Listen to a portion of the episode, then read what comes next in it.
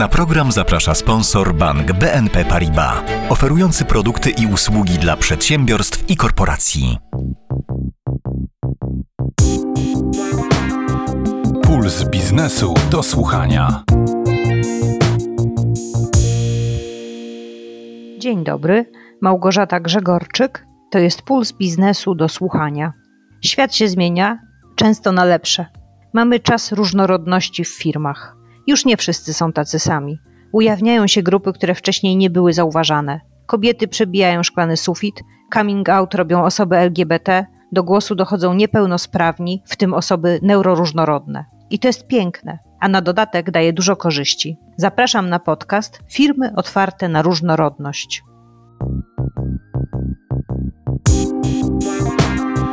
Puls biznesu do słuchania. Podcast o różnorodności. Zacznijmy od rozmowy o największej grupie, która bywa dyskryminowana, na przykład przez lukę płacową czy szklany sufit. 8 marca za nami, dyskusje i konferencje o tym, jak to firmy dbają o kobiety, też już mamy za sobą. Sprawdźmy teraz, jak wygląda szara rzeczywistość. Moim gościem jest Alicja Weidner z Kongresu Kobiet. Jak wygląda sytuacja kobiet na rynku pracy?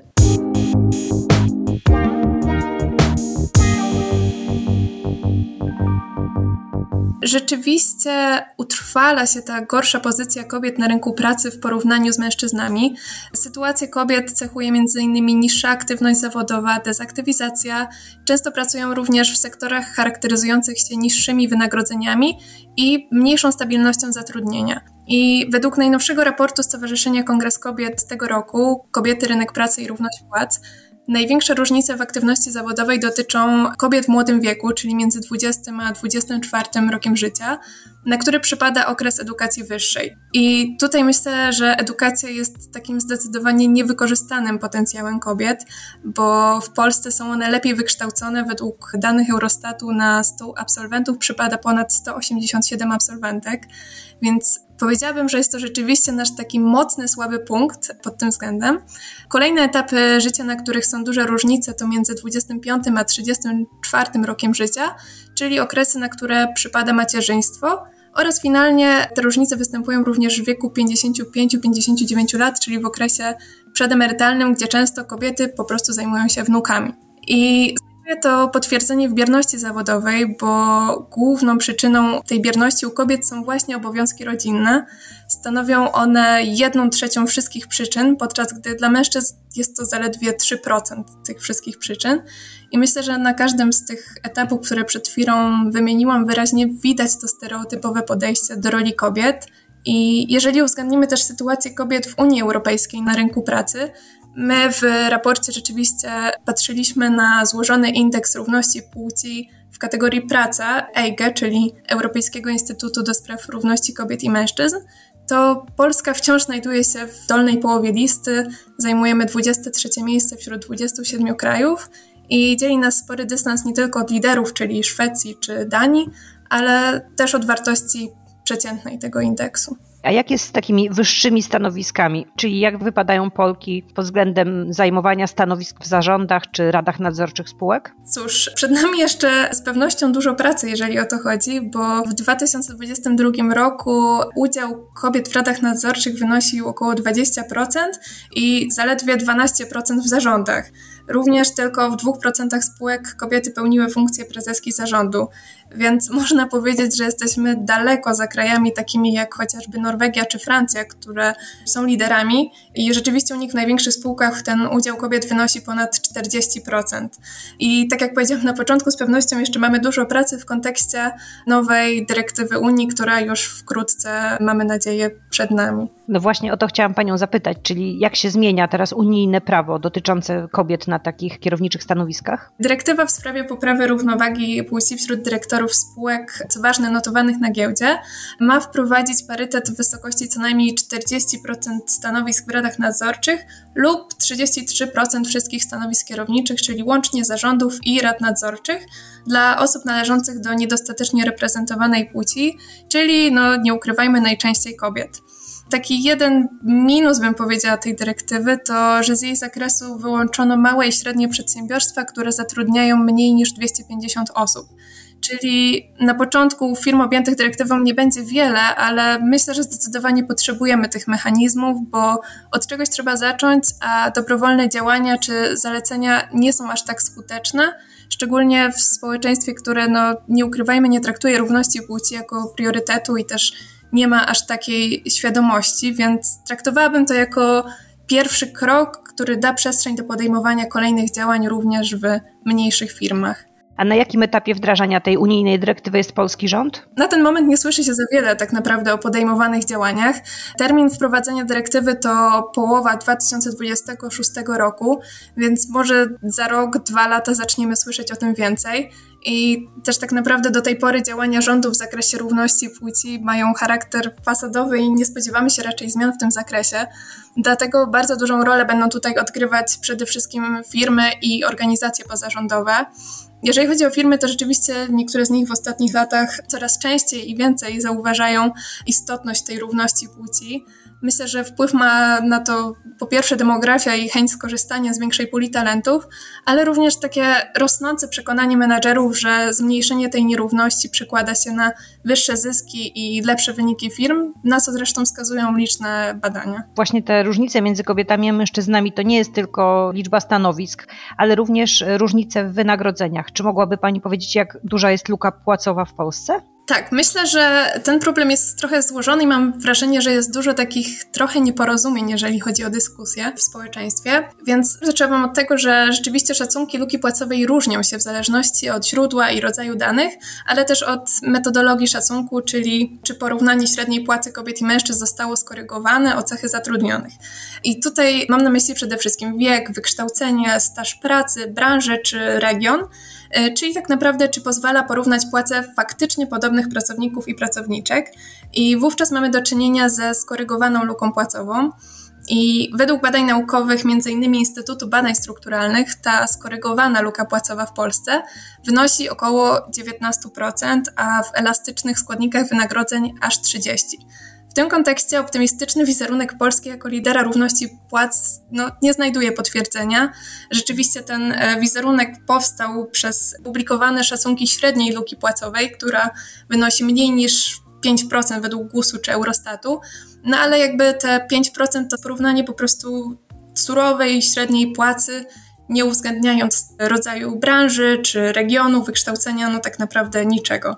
Także my, jako też między innymi Kongres Kobiet, komunikujemy te 19%, bo jest ono po prostu bardziej miarodajne. A jakie rozwiązanie wprowadza Unia Europejska? Niedawno była taka informacja o tym, że tutaj Unia Europejska przygotowała dyrektywę, która ma zmniejszyć tę lukę płacową, prawda? Tak, ostatnio rzeczywiście było głośno, bo w marcu Parlament Europejski przyjął nowe przepisy dotyczące środków zapewniających ogólnie rzecz biorąc przejrzystość wynagrodzeń. I takie główne założenia tej dyrektywy to przede wszystkim po pierwsze wymóg raportowania różnic w wynagrodzeniach, uwzględniając płeć od pracodawców zatrudniających powyżej 100 osób.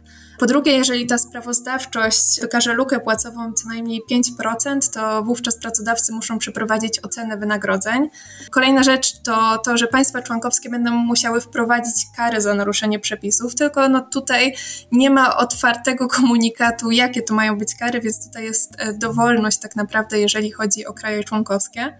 Kolejny punkt, o którym też jest głośno, to to, że tajemnica płacowa zostanie zakazana, czyli przed rozmową o pracę lub w ogłoszeniu właśnie o pracę trzeba podać widełki płacowe na dane stanowisko. Oraz też myślę, że dosyć istotny punkt to to, że ciężar dowodu zostanie przeniesiony z pracownika na pracodawcę, czyli w razie jakichś nieprawidłowości to pracodawca ma ten ciężar dowodu. I myślę, że warto wspomnieć o propozycji ustawy Stowarzyszenia Kongres Kobiet z 2020 roku, która została już wtedy złożona w Sejmie. Autorami są profesor Anna Rakowska-Trela, profesor Jacek Mięcina, profesor Ika Magda i doktor Ewa Rumińska-Zimny, która rzeczywiście mówi też o likwidacji luki płac. Ustawę oczywiście trzeba dostosować do przepisów zawartych w dyrektywie, które będą obowiązywać, ale ten projekt ustawy już jest i myślę, że można go wykorzystać w tym zakresie. A kiedy wchodzą te unijne przepisy w życie? Na razie Rada będzie musiała formalnie zatwierdzić dyrektywę, zanim ten tekst zostanie podpisany i opublikowany w Dzienniku Urzędowym Unii. Po publikacji termin wprowadzenia dyrektywy to 3 lata. Inna sprawa, że oczywiście opóźnienia się zdarzają. Myślę, że widzieliśmy to przy dyrektywie Work work-life balance. Także myślę, że najwcześniej możemy się tego spodziewać około 2026 roku, więc tak naprawdę teraz najważniejszymi działaniami będzie jakby przygotowywanie pracodawców na te zbliżające się zmiany, no i jednak jako pierwszy krok po prostu szerzenie świadomości na temat tego problemu i tego, co nas czeka, jeżeli chodzi o te przepisy. Bardzo Pani dziękuję za wszystkie informacje. Moim gościem była Pani Alicja Weidner ze Stowarzyszenia Kongres Kobiet. Dziękuję za rozmowę. Dziękuję bardzo.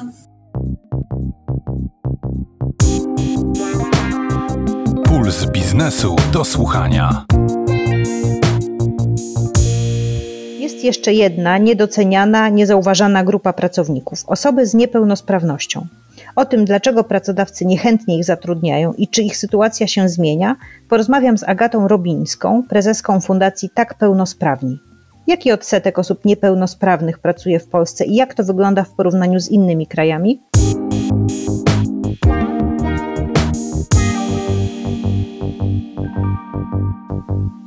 Dzień dobry. Ja chciałam powiedzieć, że jedna trzecia osób z niepełnosprawnościami w Polsce jest aktywna zawodowo. Jak to przełożyć na liczby, to jest jeden milion osób, która jest bierna, jest poza rynkiem pracy. To jest naprawdę spora liczba osób, tym bardziej, że 60% z tych osób to są osoby ze stopniem lekkim i umiarkowanym. Jeżeli chodzi o Europę na przykład, to ten wskaźnik plasuje się na poziomie ponad 50%, czyli jeszcze mamy sporo do nadrobienia. Dlaczego pracodawcy boją się zatrudniać osoby z orzeczeniem o niepełnosprawności? Z naszego badania, które przeprowadziliśmy w 2021 roku, pracodawca na tak, wynika, że są takie trzy główne bariery, jeżeli chodzi o zatrudnianie. Obawiają się mniejszej wydajności takich osób, nie znają korzyści z jakimi wiąże się zatrudnienie osób z niepełnosprawnościami, no i nie mają doświadczenia. Ja bym dodała do tych obaw jeszcze kilka innych. Na przykład nie znają prawa. Obawiają się, że samo zatrudnienie będzie procesem bardzo skomplikowanym i obawiają się kar i niejasnych przepisów. Oprócz tego obawiają się, że takie zatrudnienie będzie wiązało się z zapewnieniem dostosowań, racjonalnych usprawnień. I tu chciałam uspokoić wszystkich pracodawców, że większość takich dostosowań to jest sprawa większej elastyczności. Nie jest to związane z dużymi kosztami. No na pewno też przekonania i stereotypy. Zawsze to powtarzam, że my wychodzimy ze szkół. Ja się uczyłam w takiej szkole i jak obserwuję moje dziecko, to też niestety wśród kolegów, koleżanek nie ma osób z niepełnosprawnościami. My nie wiemy, jak się zachować, nie znamy zasad savoir-vivre wobec osób z niepełnosprawnościami. I po prostu wchodząc na rynek pracy, trudno się dziwić, że nie mamy tych doświadczeń, i dlatego mamy te obawy i przekonania. Państwo wspiera zatrudnianie osób niepełnosprawnych. Pracodawcy dostają dopłaty przy zatrudnieniu takich osób. Tak, przede wszystkim no, jest sprawa wskaźnika. Jeżeli pracodawca zatrudnia ponad 25 osób w przeliczeniu na pełne etaty i nie osiąga tego wskaźnika, to jest zobowiązany do opłat na PEFRON. Ale jeżeli ten wskaźnik e, osiąga, jest powyżej 6 i powyżej 6%, zaraz powiem, co się dzieje, jak osiąga powyżej 6%, ale jak jest to 6%, no to nie płaci tych składek na PEFRON, a to są naprawdę duże środki, duże pieniądze. Podam przykład. Taka firma, która zatrudnia 1000 osób, płaci tych składek e, rocznie około 2 milionów, więc to są naprawdę ogromne środki, które mogłyby zostać w takiej organizacji i służyć zarówno osobom z niepełnosprawnościami, jak i osobom bez niepełnosprawności, budować jakieś fajne programy wspierające wszystkich pracowników. Jeżeli chodzi o dofinansowanie, jeżeli przekroczymy ten próg 6%, to możemy liczyć na dofinansowania, które zależą od stopnia niepełnosprawności. Od lekkiego to jest 500 zł.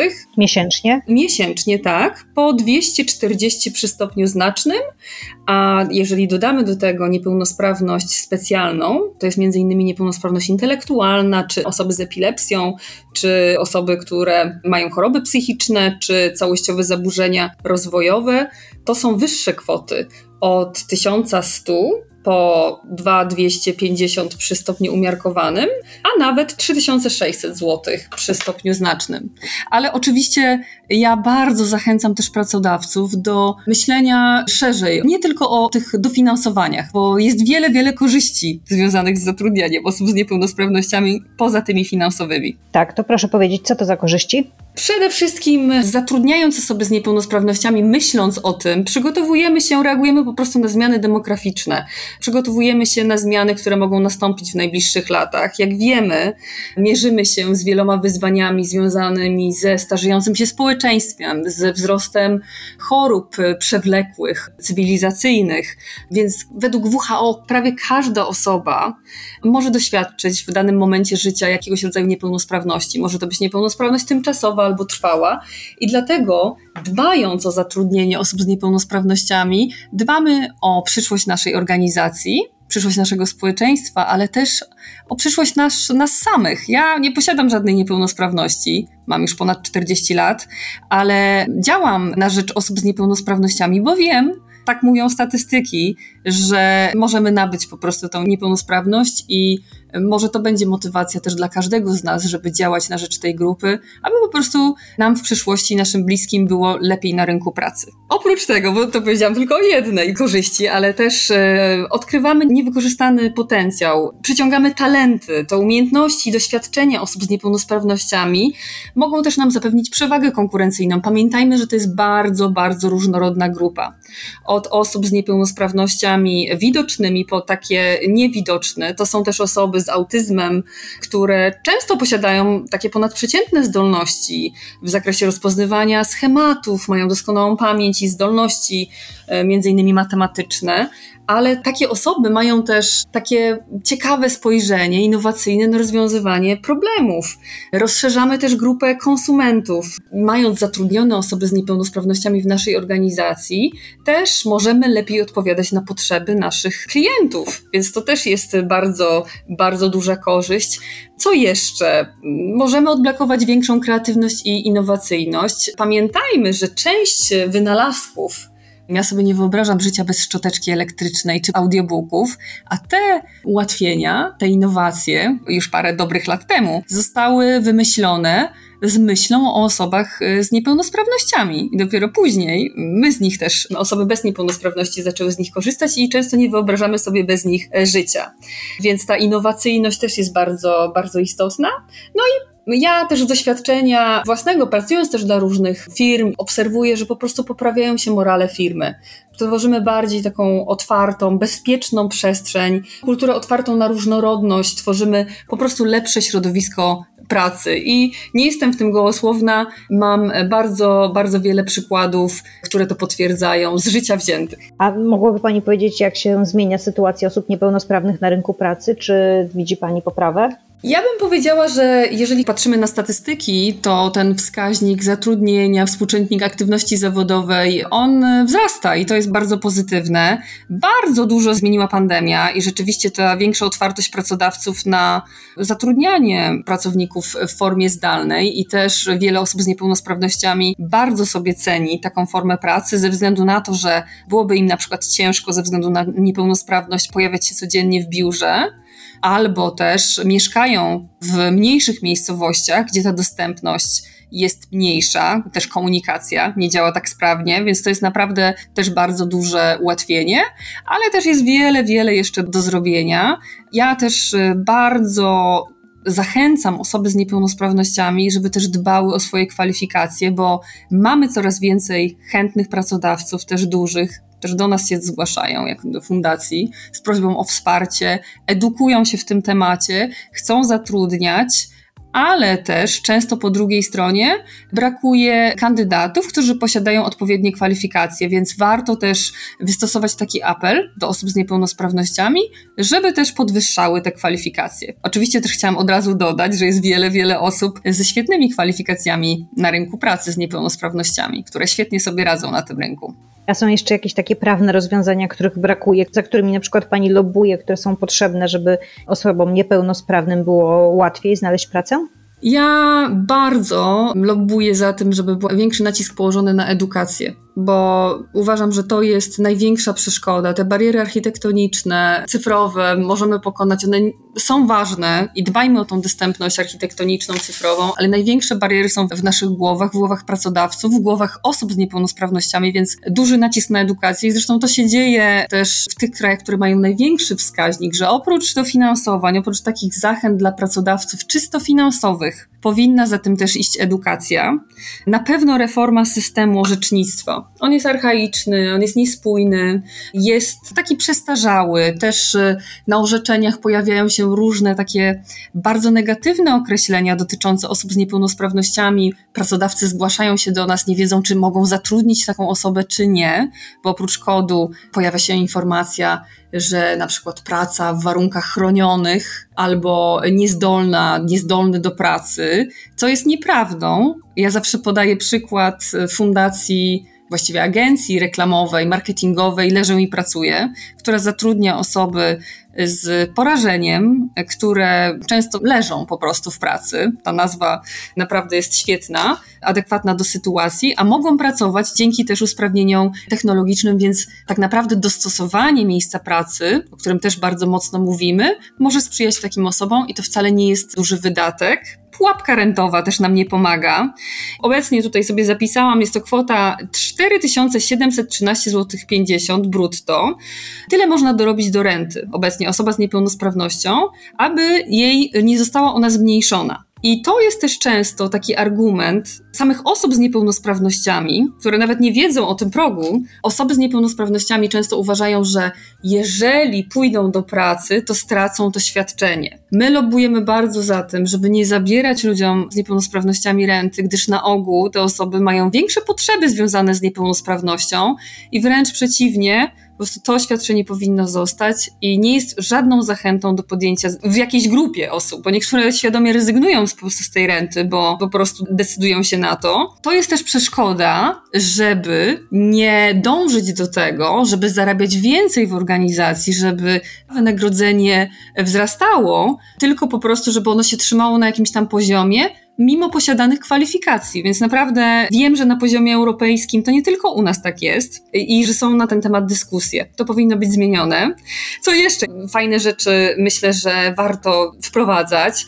Stawiać na edukację osób z niepełnosprawnościami, podwyższania ich kompetencji, to co mówiłam już wcześniej, ale także tych cyfrowych. W świecie cyfrowym, w świecie sztucznej inteligencji, żeby po prostu nie zapominać o tej grupie. Większy dialog między pracodawcami a osobami z niepełnosprawnościami, dzielenie się dobrymi praktykami, My to też robimy jako fundacja, ale fajnie, gdyby to było skalowane i miało większy zasięg, też większe wsparcie może rządu i instytucji. I jeszcze chciałam powiedzieć o jednej ważnej rzeczy, która dla mnie jest też bardzo istotna, żeby po prostu w szkołach zacząć o poziom niżej, zająć się szkołami, zadbać o to, żeby w szkołach pojawiały się bardziej inkluzywne środowisko i żeby te osoby były wśród nas już na tym etapie edukacji, żebyśmy nie musieli zaczynać od poziomu zatrudniania. Wtedy też załatwiamy sprawę lepszego poziomu edukacji tych osób. Oczywiście w dobie edukacji zdalnej, jeżeli ktoś chce, może zdobyć wyższe wykształcenie, nawet ucząc się zdalnie, ale to chodzi o takie włączające, inkluzywne społeczeństwo i na pewno to też jest ważne. Chciałam też wspomnieć jeszcze o bardzo takiej ważnej grupie osób pełniących role opiekuńcze. Teraz toczy się dyskusja i mam wielu znajomych, wiele osób, głównie kobiet, bo na ogół one zajmują się dziećmi z niepełnosprawnością znaczną, na ogół takie dzieci, które wymagają całodobowej opieki, żeby też nie zabierać im świadczeń. Nie można karać ludzi za to, że chcą pracować. Bardzo Pani dziękuję. Moim gościem była Agata Robińska, prezeska Fundacji Tak Pełnosprawni. Dziękuję za rozmowę. Dziękuję serdecznie.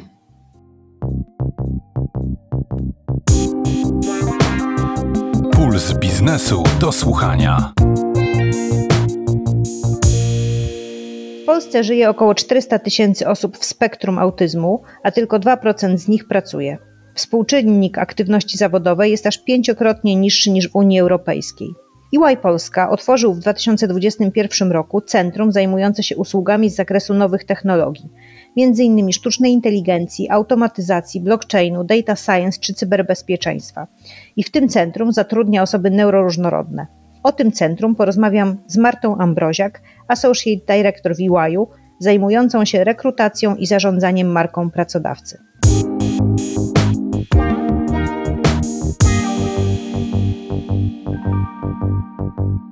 Zeszłym roku wystartowaliśmy z pilotażowym wdrożeniem w EY Polska, w którym dostosowaliśmy proces rekrutacji i warunki pracy dla osób neuroróżnorodnych. Zatrudniliśmy około siedmiu osób neuroróżnorodnych do naszego działu cyberbezpieczeństwa. A czym się charakteryzują tacy pracownicy? Tacy pracownicy na pewno charakteryzują się większą innowacyjnością i dzięki temu, że zespoły są różnorodne, to my podejmujemy lepsze decyzje. Taki pracownik czy taka osoba może się charakteryzować też różnymi wyzwaniami związanymi z komunikacją. Czyli ta komunikacja nie musi być taka oczywista i może być bardziej bezpośrednia, skupiona na faktach. To, na co warto zwrócić uwagę, mówiąc o tej komunikacji, to, że w firmie są często takie niespisane zwyczaje, czyli zasady, które no, typowym pracownikom jest łatwiej wyłapać i dostosować się do ich kontekstu. Dla pracowników spektrum autyzmu Przydatna jest wtedy komunikacja bardzo wprost, z takimi jasnymi zasadami, z takim jasnym jakby określeniem ram. Zespół na przykład ma dany zwyczaj, czyli cotygodniowe wspólne lunche w biurze, aby budować i podtrzymywać więź w zespole. No i warto wtedy dla takiego pracownika w spektrum autyzmu dać trochę więcej kontekstu, na jakiej zasadzie, kiedy wychodzimy na te lunche, ile osób przychodzi, jaka jest konwencja i tak naprawdę po co one są i dlaczego są dla nas ważne. Powiedziała Pani, że te zespoły neuroróżnorodne są bardziej innowacyjne. To mogłaby Pani powiedzieć, w jakiej pracy sprawdzają się takie osoby?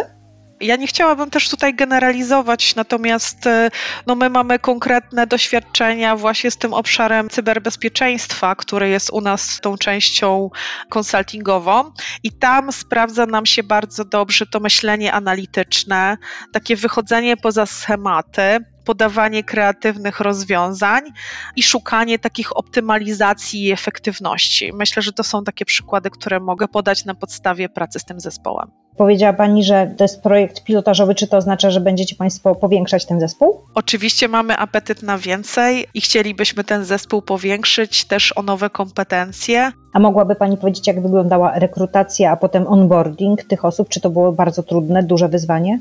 Na pewno to było wyzwanie i podeszliśmy do tego tematu niestandardowo, inaczej. Z naszej praktyki bardzo dobrze jest korzystać przy takiej rekrutacji z pomocy profesjonalnej fundacji, która też pomaga aktywizować osoby neuroróżnorodne. I na pokładzie mieliśmy też odpowiednio przeszkolonych tutorów, którzy zajmowali się szkoleniami naszych zespołów, przygotowywali naszych menadżerów do prowadzenia takich zespołów, a dla samych kandydatów, oprócz tego, że pomagali w selekcji kandydatów, też organizowali dla nich takie szkolenia społeczne, co miało przełożenie na lepszym odnalezieniu się w firmie w pierwszych dniach pracy. Poza tym też onboarding był specjalnie przygotowany, więc to nie tylko skupiliśmy się tutaj na rekrutacji. Jest taka funkcja Badiego, każdy z nas ją ma, czyli jak dołączasz do EY, no, osoba, która zostaje tobie przydzielona, opiekuje się tobą i pomaga wejść w struktury firmy i też te szkolenia objęły większą większą grupę to jest Badiego, który właśnie pomagał we wdrożeniu, czy karier kancelora, który później pomaga i wspiera cię w twojej karierze. Więc tak naprawdę ta praca związana z rekrutowaniem tych zespołów była pracą szerszą, związana ze szkoleniami i związana z odpowiednim przygotowaniem tych kandydatów do pracy, no czasami pierwszej w dużej firmie i to było też dla nas takie bardzo, bardzo ciekawe doświadczenie. A dużo zgłosiło się chętnych? Tak, zgłosiło się dużo chętnych. Byliśmy naprawdę bardzo pozytywnie zaskoczeni ilością zgłoszeń. Chyba nie ma za dużo takich firm w Polsce jak EY. No ja zachęcałabym oczywiście wszystkie firmy do organizowania takich programów. Nam się udało, więc jeżeli nam się udało, to na pewno jest duża szansa, że jeżeli jest w firmie odpowiednie zainteresowanie, właściwy leadership, świadomy, osoby, które chcą takie programy wdrażać, prowadzić, to jest duża szansa na to, że się uda. Też mamy bardzo fajną praktykę, która oczywiście przyszła do nas ze Stanów czy z Wielkiej Brytanii, bo no pięciokrotnie mamy pracę domową do wykonania, czyli jeszcze bardzo, bardzo długa droga przed nami.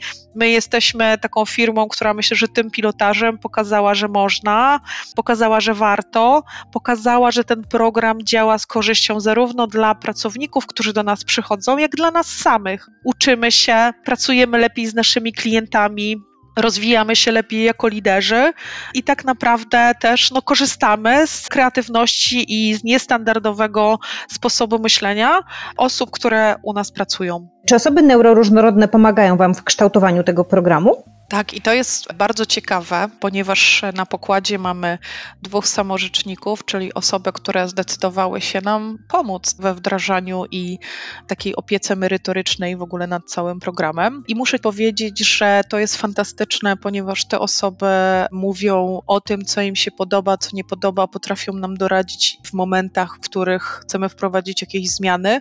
Występują też jako nasi pracownicy i ambasadorzy na zewnętrznych konferencjach konferencjach. Można też posłuchać ich doświadczeń, co jest myślę, że bardzo cenne.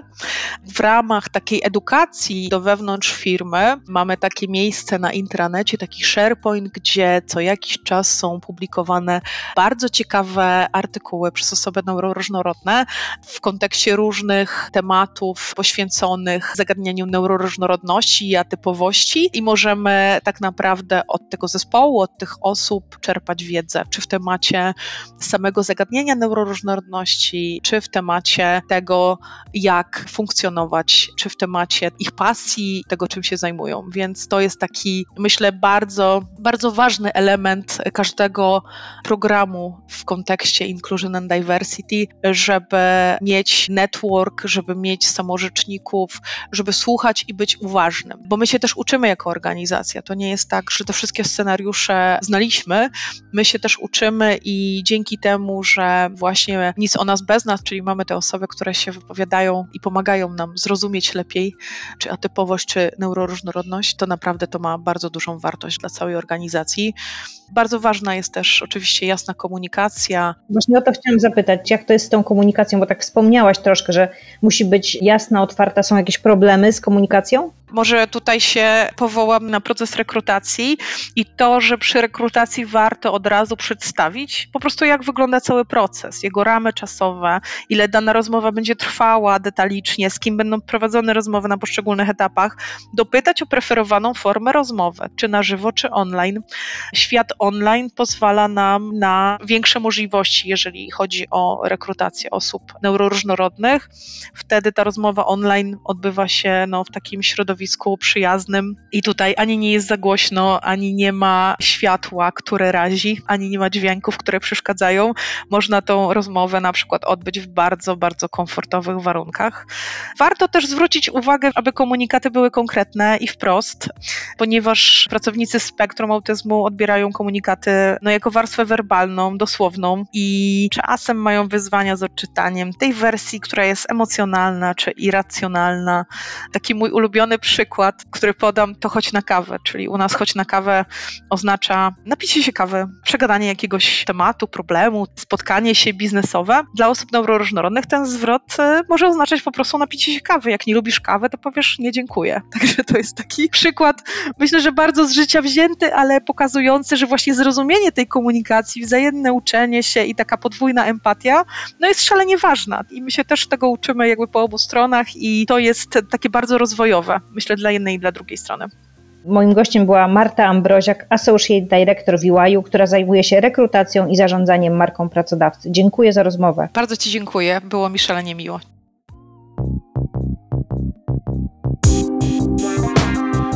Puls biznesu do słuchania. Zapraszam teraz na rozmowę o różnorodności i inkluzywności, skupiając się na seksualności i płci. Moją gościnią jest Agnieszka Kulikowska, starsza partnerka w firmie Page Executive zajmującej się rekrutacją najwyższej kadry zarządzającej. Dyskryminacja osób LGBT i brak równouprawnienia powoduje, że polska gospodarka traci rocznie 9,5 miliarda złotych, szacuje Open for Business. Możesz powiedzieć, na czym konkretnie traci gospodarka?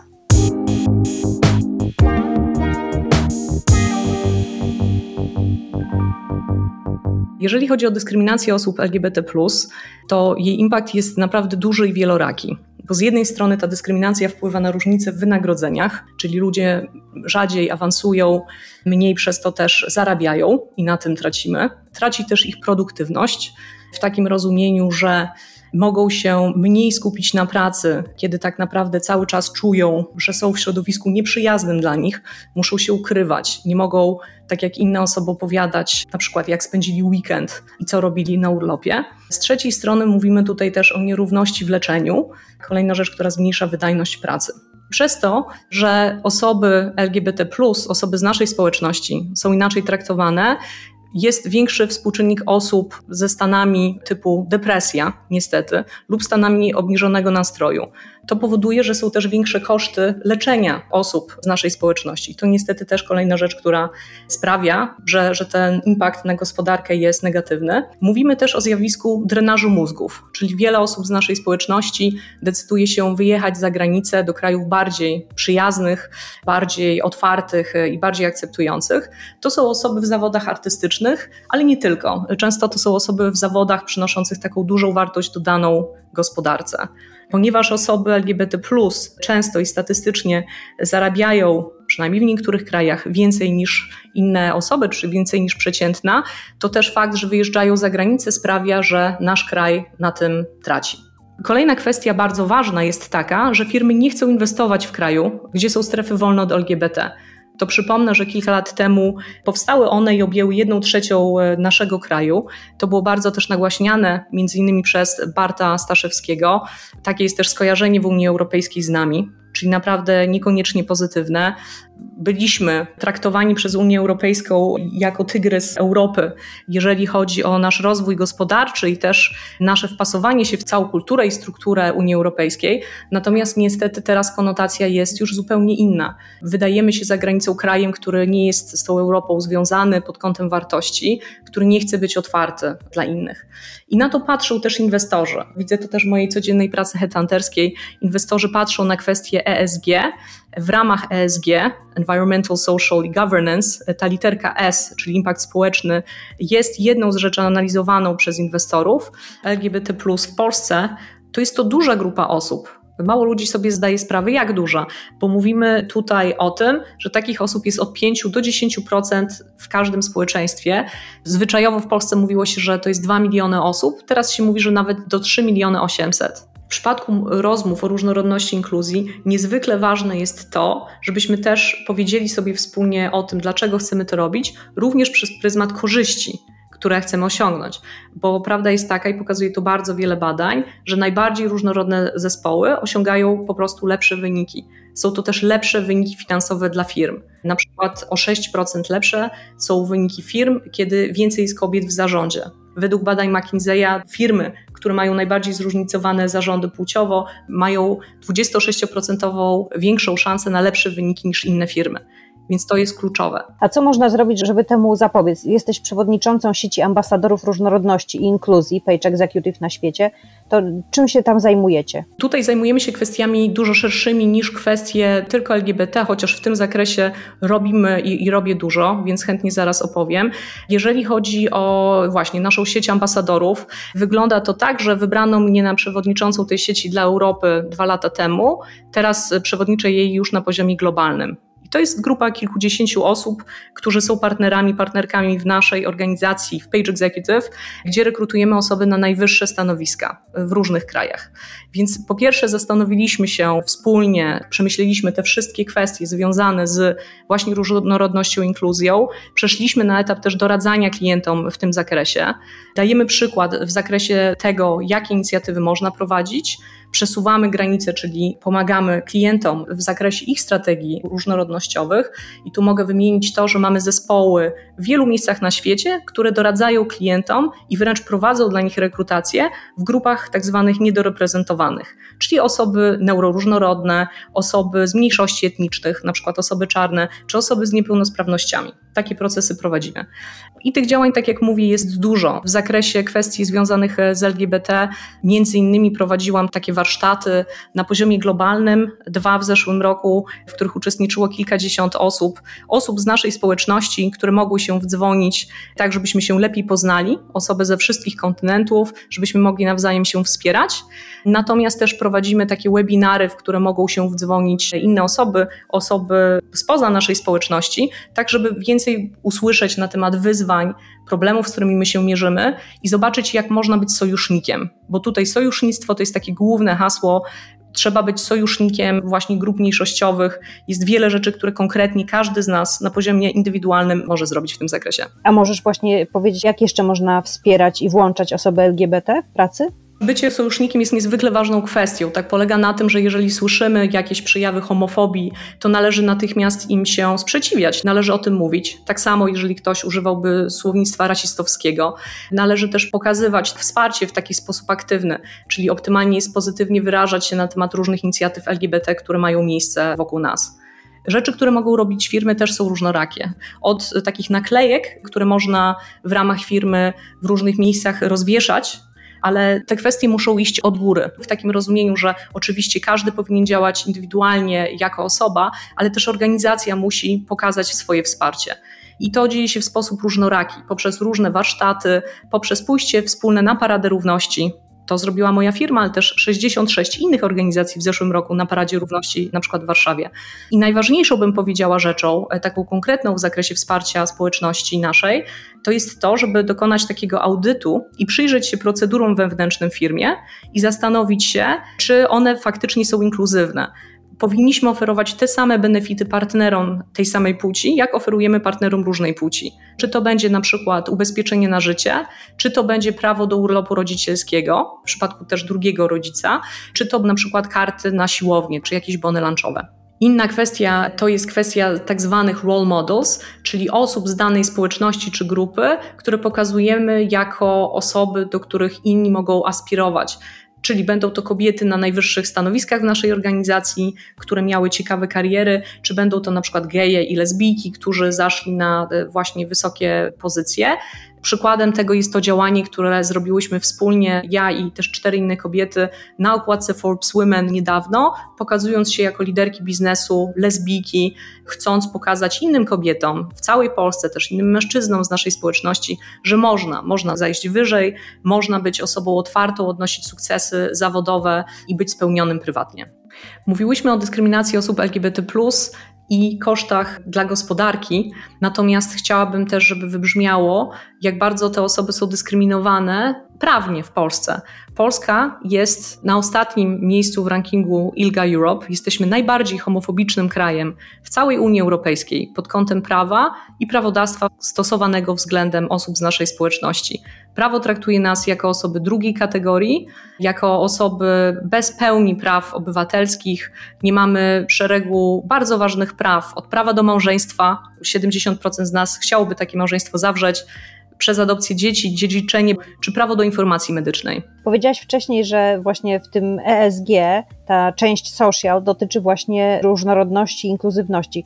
To co tutaj jeszcze wchodzi w grę, powiedz mi? Jakie jeszcze pojęcia powinniśmy znać i na czym jeszcze powinna polegać ta różnorodność? Oczywiście. I tutaj chętnie opowiem pokrótce, jak dobrze i mądrze wprowadzać różnorodność, inkluzywność, zwaną też inkluzją lub włączaniem. To jest de facto to samo, inna nazwa, w naszych organizacjach. I taki mały słowniczek już powiedziałyśmy o ESG. Poniżej tego właśnie mamy różnorodność i inkluzję. Po angielsku diversity and inclusion.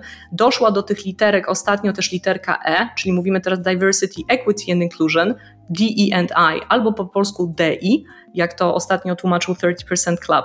I teraz chciałabym, bo to jest kluczowa koncepcja, żeby zrozumieć kwestię różnorodności, wytłumaczyć, czym jest equity, bo często słyszymy, mówi się o równości, czyli equality, natomiast equity to jest troszeczkę coś innego, czyli koncepcja equality zakładałaby, że wszystkim dajemy to samo porówno, equity zakłada, że dajemy względem potrzeb.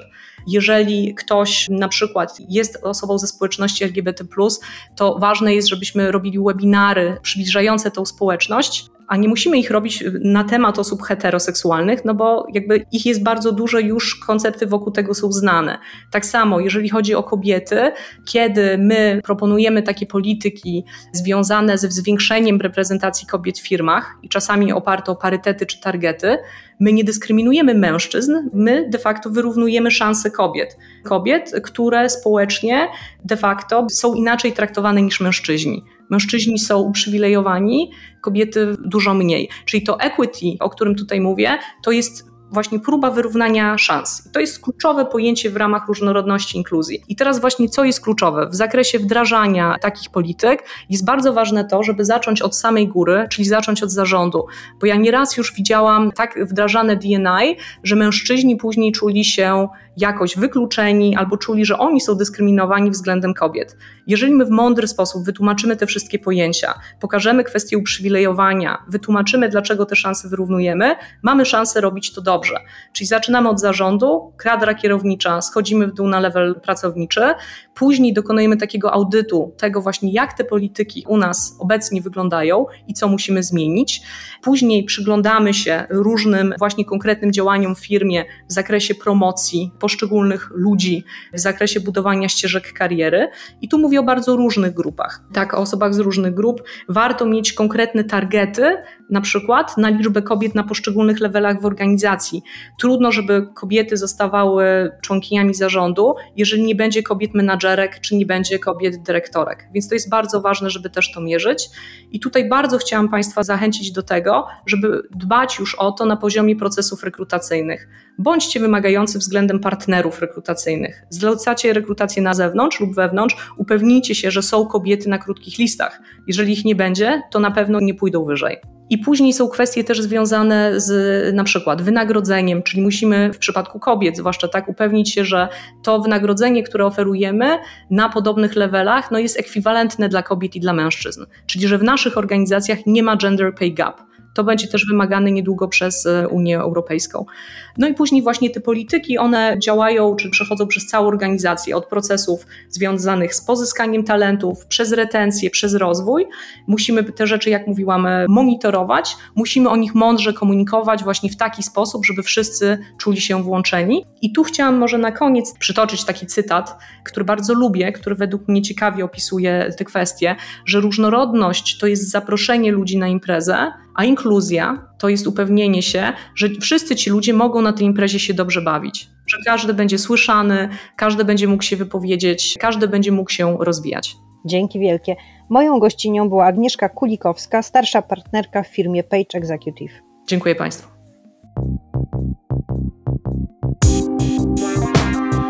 Puls biznesu do słuchania. Sprawdźmy teraz, jak na rynku pracy radzą sobie osoby 50. Większość z nas nie pracuje już przez całe życie w jednej firmie i to może być problem dla starszych osób. Przestaliśmy żyć w wielopokoleniowych rodzinach. Świat się zmienił, wiedza jest łatwo dostępna, doświadczenie starszych pokoleń przestało budzić szacunek. Postęp technologiczny przyspieszył i nie wszyscy za nim nadążamy. Czy osobom w wieku 50 plus trudno jest znaleźć pracę? Porozmawiam o tym z Magdaleną Gerą-Pikulską, wykładowcą w Kolegium Humanum, a wcześniej członkiem zarządu do spraw HR, m.in. w T-Mobile. Jak długo powinno się pracować?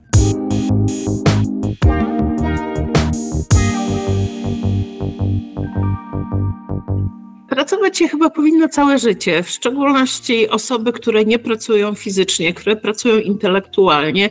Jeżeli chcą być częścią rzeczywistości, powinny o to zadbać, żeby być aktywnie zawodowo jak najdłużej. W szczególności, że wiek e, w tej chwili się wydłuża, nasze życie staje się coraz dłuższe. Jeżeli pomyślę, że będę żyła 80-90 lat, no to połowa mojego życia ma być nieaktywna. No chyba nie. I te zjawisko obserwuje się coraz częściej, że pracujemy dłużej, ale to też oznacza, że musimy nastawić się na zmianę, musimy być wrażliwi na to, co się dzieje obok nas, żeby się osobiście nie wykluczyć. A niestety czasami się tak dzieje. Czyli czy mamy w Polsce problem z ageizmem? Oj, no niestety mamy i jest to bardzo, bardzo silny ageism. Ja odczułam to osobiście, odchodząc z T-Mobile, szukałam na rynku pracy jako top manager, członek zarządu i odczułam to, myślałam, że to jest tylko mój przypadek, ale w otoczeniu moim coraz więcej osób, które szukają pracy i potwierdziły to też badania, bo to, co widzimy, co czujemy, może być bardzo subiektywne, ale Forum Odpowiedzialnego Biznesu pokusiło się o zrobienie badań, wysłali CV osób, dwadzieścia kilka lat w CV były zawarte i 52 i sprawdzali, w jaki sposób firmy reagują na te troszeczkę, bym powiedziała, fejkowe zgłoszenia. Okazało się, że osoby młodsze zapraszane są dwukrotnie, trzykrotnie częściej na spotkania, w szczególności jeżeli chodzi o kobiety, a w Warszawie proszę sobie wyobrazić, że czterokrotnie częściej osoby młodsze były zapraszane, pomimo, że były podobne kompetencje i no, doświadczenie stało za tymi osobami, jest to dość smutne, przy czym bardziej to dotyczy kobiet niż mężczyzn, aczkolwiek jedna i druga grupa tutaj ma wyzwanie i jest to dzisiaj problem. I nie jest to tylko taki problem, że no nie mogę znaleźć pracy i czuję się słabo, ale firmy też stoją przed tym problemem. Być może go jeszcze nie diagnozują dość intensywnie, natomiast już dzisiaj widać, że brakuje nam wielu kompetencji na rynku pracy i te braki będą się nasilały według badań.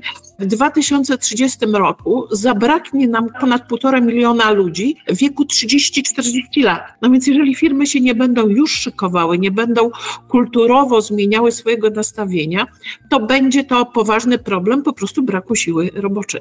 Jak pani myśli, dlaczego firmy czy menedżerowie obawiają się mieć starszych podwładnych? Myślę, że to jest szereg uprzedzeń i takiego stereotypowego myślenia w pierwszej kolejności. Przede wszystkim myśli się o osobach 50, plus, czyli tak zwanych silversach, niesprawni technologicznie, nie radzą sobie z technologią, nie lubią tej technologii. Może nie są fascynatami, natomiast dzisiaj, jeżeli spojrzymy na to pokolenie, ono sobie radzi. Być może czasami jest bardziej zawstydzone, że z czymś sobie nie radzi, natomiast uczy się i jest na to otwarte. Druga rzecz, myślę, chyba bardzo bolesna i to jest takie subiektywne przypisywanie też, że nie jesteśmy dynamiczni, że wolimy spokój, ciszę, a jest to bardzo, bym powiedziała, cecha osobowościowa. Ja osobiście o sobie mówię, że jestem millennials plus, bo po pierwsze mhm. bardzo chciałam zrozumieć pokolenie millennialsów, stąd brałam też udział w programie Reverse Mentoring, gdzie miałam mentorkę bardzo młodą. Chciałam zobaczyć też jak ja jestem widziana ich oczami, jakie są wyzwania. I właśnie czuło się ten brak dynamizmu, brak technologii, ale okazuje się, że z tą technologią trochę to tak jest, że my jesteśmy często zażenowani, bo nam coś nie wychodzi, denerwujemy się, a młodsze pokolenia mówią, okej, no nie działa sieć, zdarza się, nie działa jakaś aplikacja, okej, zdarza się, ja się ciągle denerwuję, ale już wiem, że to jest niewłaściwe. I kolejna rzecz, która też na pewno zaburza relacje w biznesie, Przypisuje nam się znowu jeszcze, że nie mówimy w języku angielskim, także ten angielski słabo znamy. To są wszystko rzeczy bardzo, bym powiedziała, indywidualne.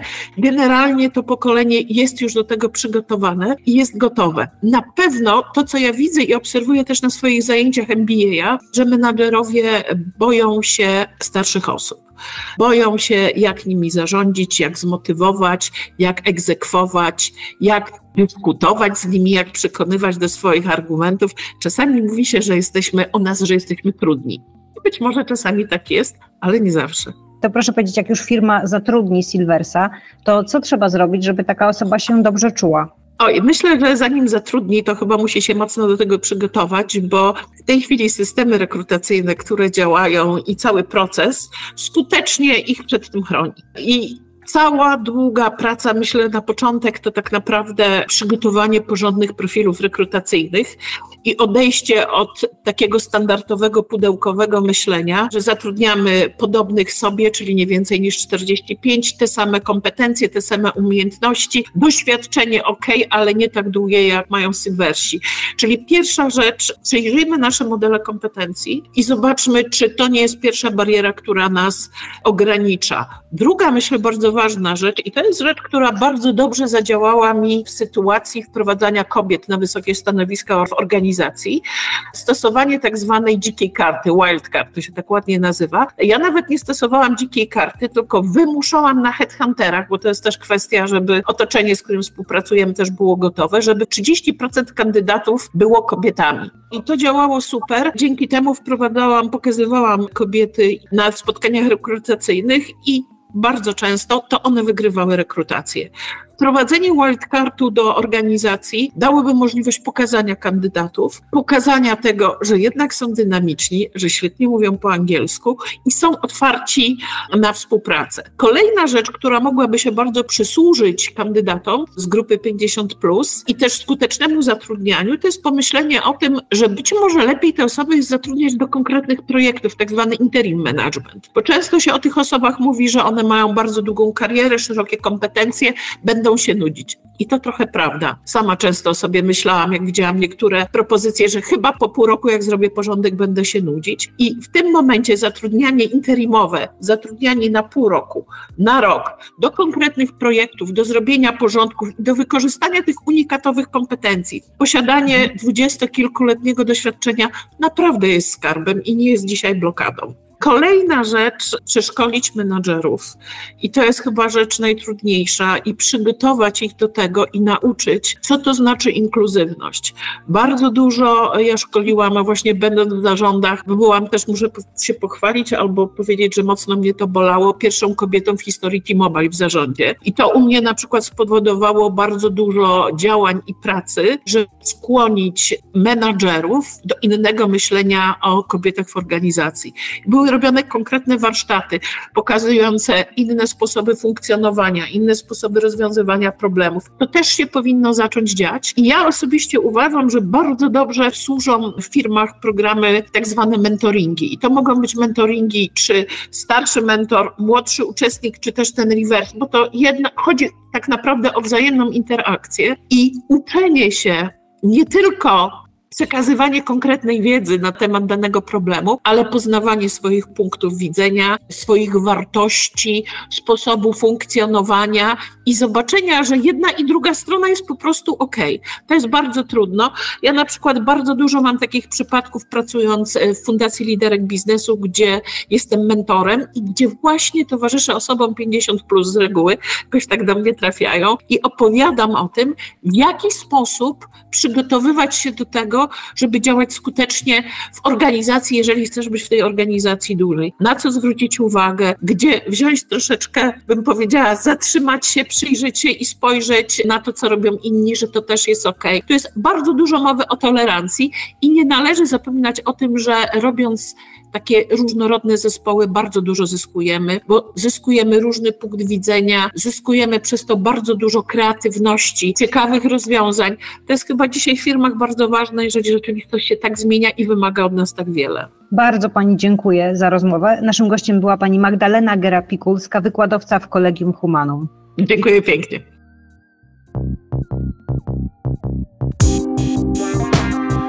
Puls biznesu do słuchania. Wszystkie rozmówczynie wspominały, że poza korzyściami finansowymi, różnorodność w firmie powoduje, że pracownicy stają się wrażliwsi, bardziej empatyczni i otwarci. Czego sobie i Państwu życzę.